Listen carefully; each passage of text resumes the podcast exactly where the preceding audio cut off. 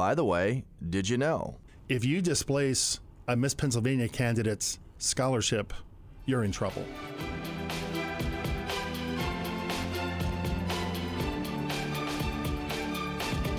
So, welcome back to By the Way, Did You Know? And I know we've been off for a few weeks with uh, the summer break, but we have an issue that I think most folks are going to start thinking about, at least as we start to head back into school. And that this week's topic is scholarship displacement. And with me today, I have Ralph Serpe. He is from the Adams County Community Foundation, right where I'm from, and uh, an advocate, and really who brought this piece of legislation to our attention. So, Ralph, thanks for joining me. Pleasure to be here. Thank you. So, what is scholarship displacement?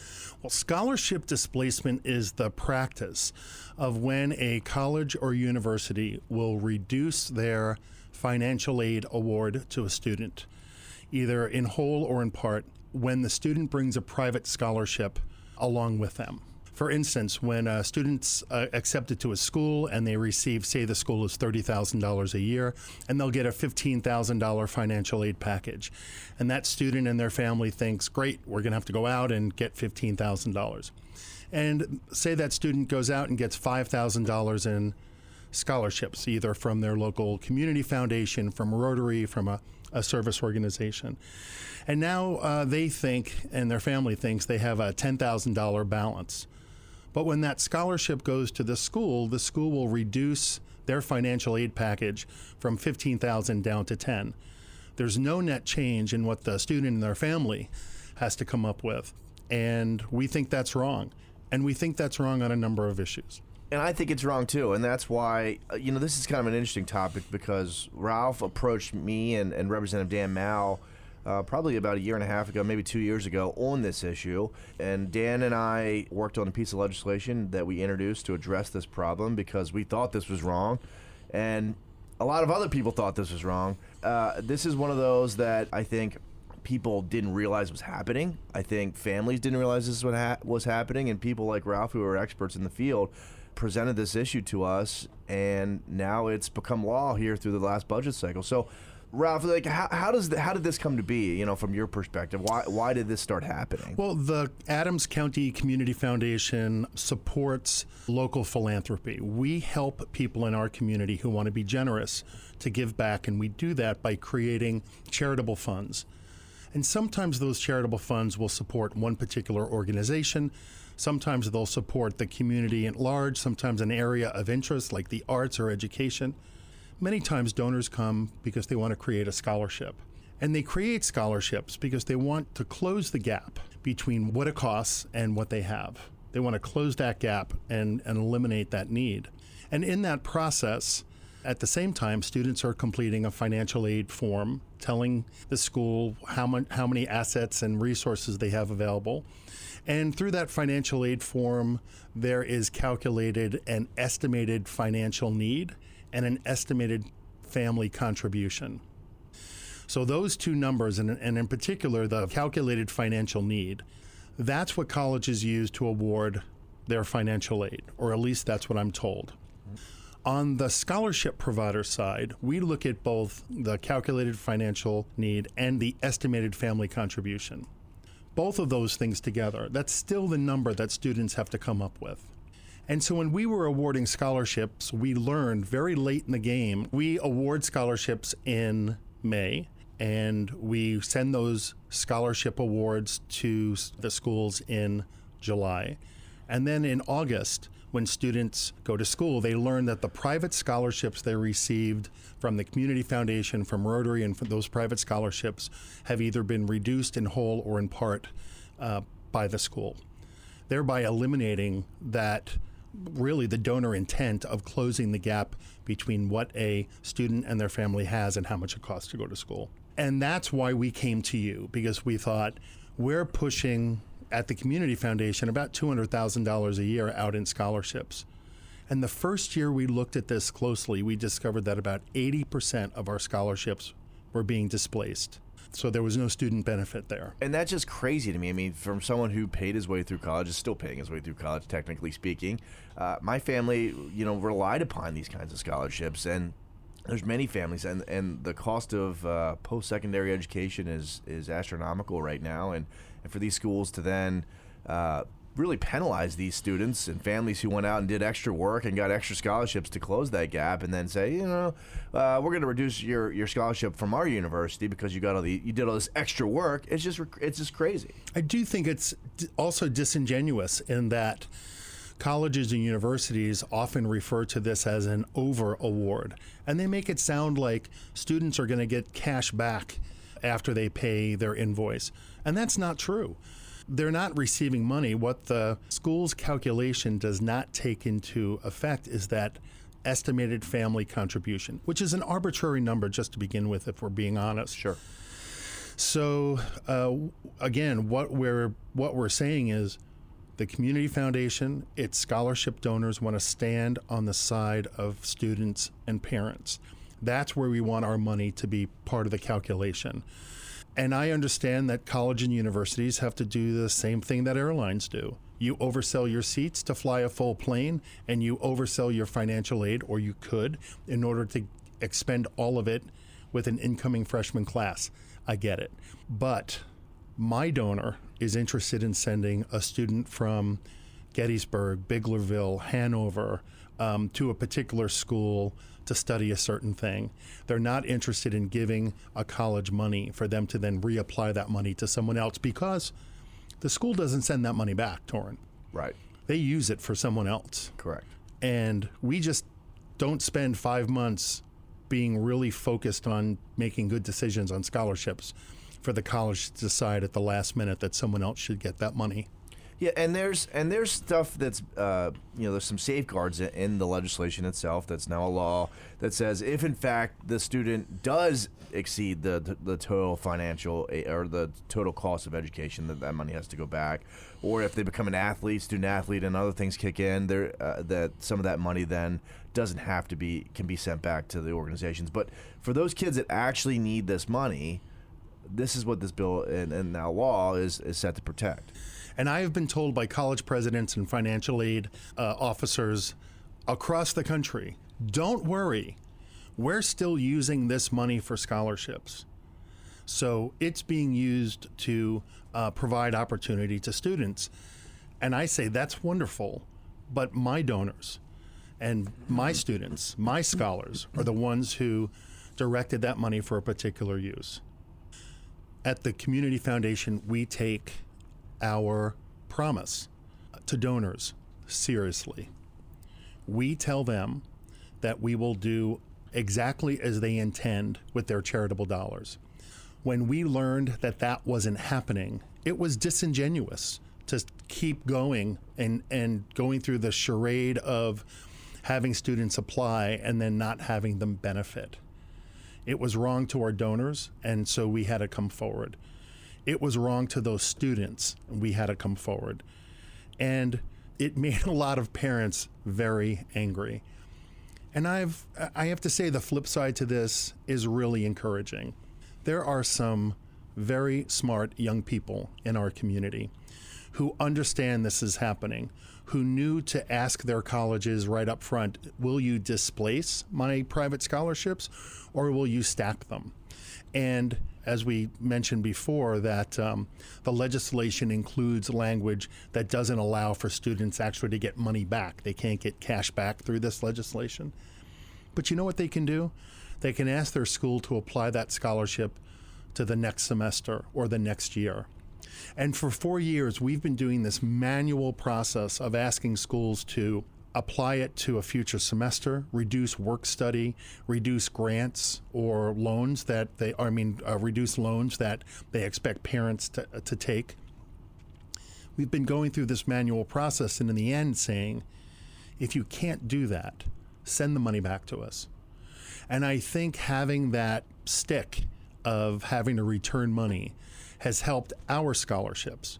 But other organizations, as I said, the Rotaries, service clubs, education foundations, they're not built to have that interaction with financial aid offices.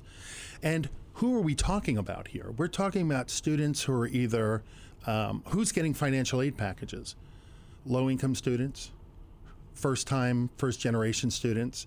They don't always have people around them that have gone down this path before which is not to say even seasoned parents and second, third, and fourth generation college students know to ask about this because this is a new thing. Yeah, and, look, I was a first generation college student in my in my family, and my parents sure as heck didn't know.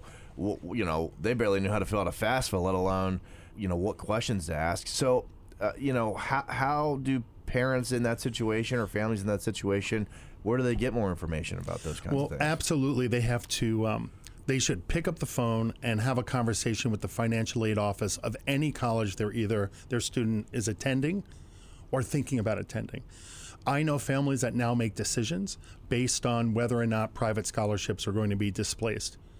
Now, one thing that's happened uh, with Pennsylvania being the fourth state to ban uh, scholarship displacement at public colleges and universities, we followed Maryland, New Jersey, and Washington State.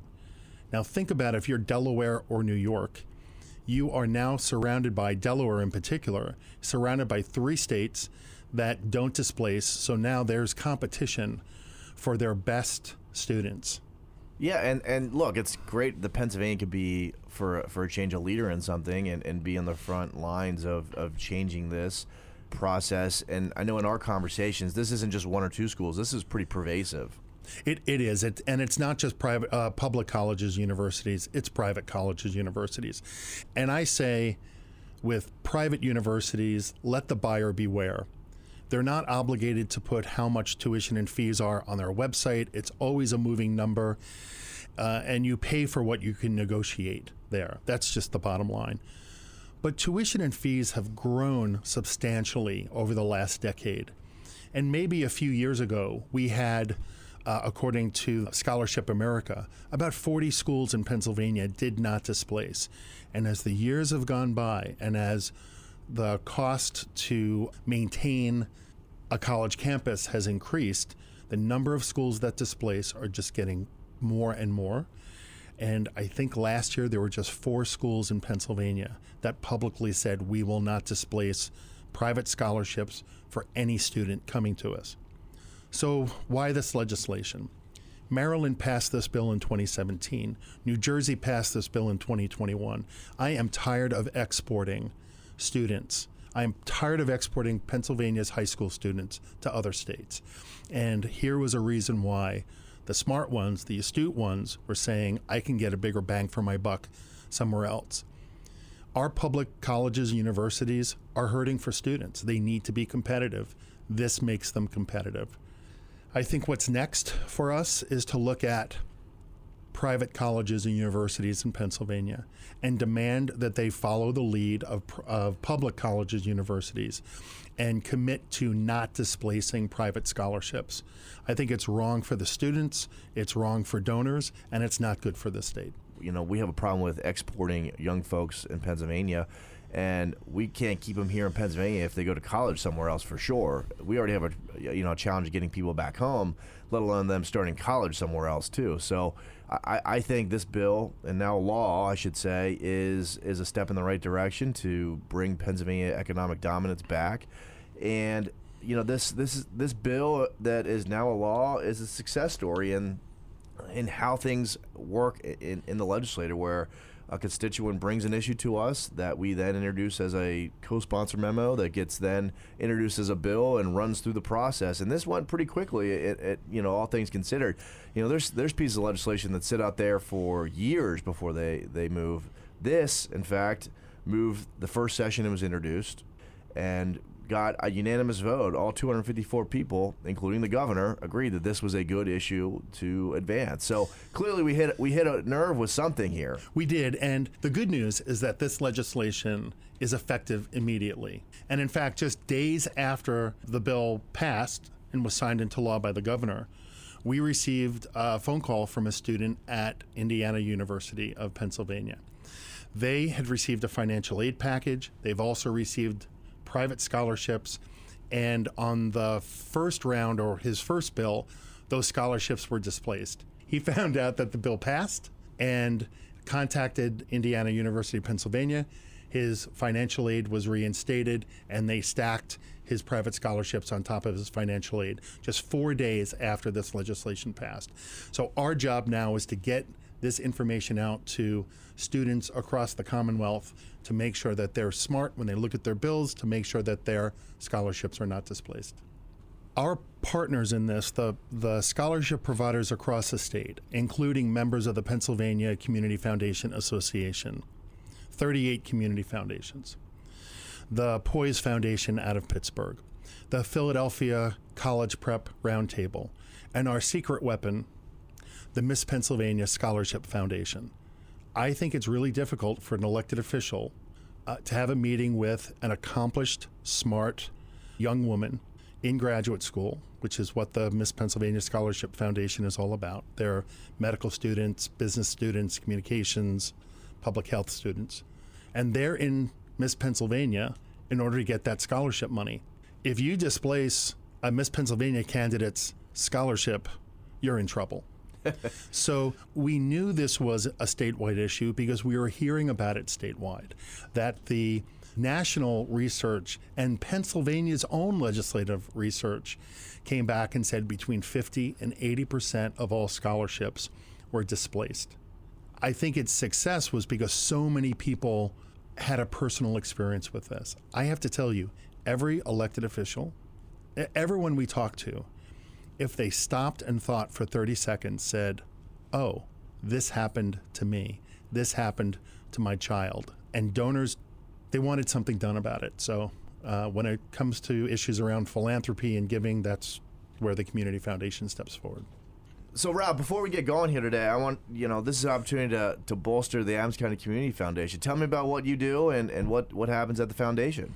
Yeah, the Community Foundation is a, it's a great organization that exists to grow a permanent charitable endowment for Adams County. We are a public charity. We are run by private citizens. We're not connected to government. We're not connected to any one organization, and we raise money to take care of Adams County forever. And some charitable funds that are created by our donors can support individual organizations that they think are too important to fail by creating endowments for them. We are an endowment based philanthropy. And then some folks love our community so much that they give to a permanent endowment that makes grants each year to support whatever is the pressing issue of the day. Right now, the Community Foundation is hyper focused on affordable housing, on regional transportation, and economic and workforce development. We want to find ways to get people from where they live to where they work and to their jobs. We want to make Adams County welcoming to economic development and and there are ways that we can do that. We partner with government, we partner with other nonprofit organizations, and we make key strategic grants to make things happen. I wish it was more. Sometimes I feel like we're using uh, like duct tape and uh, three in one oil to make things happen, but you know, it's all about connections. We have about 250 charitable funds that support everything from higher education to individual organizations and the needs of the day. So it's a great organization. You can find us at adamscountycf.org. We're also home to the Adams County Community Foundation Giving Spree, which last year became the largest per capita give day in the country. That's right. Adams County, Pennsylvania, largest in the country giving. Imagine givers. that. Yeah, yeah, they're exceedingly generous and people get excited about it. And um, so that's what your community foundation is doing in Adams County. Well, Ralph, thanks for joining me. Thanks for bringing this issue. Thanks for standing up for students and families uh, in Pennsylvania. And I really appreciate your opportunity to to be on the podcast. My pleasure. Thank you so much. This has been, by the way, did you know? Tune in for all of my podcasts at repecker.com slash my podcasts.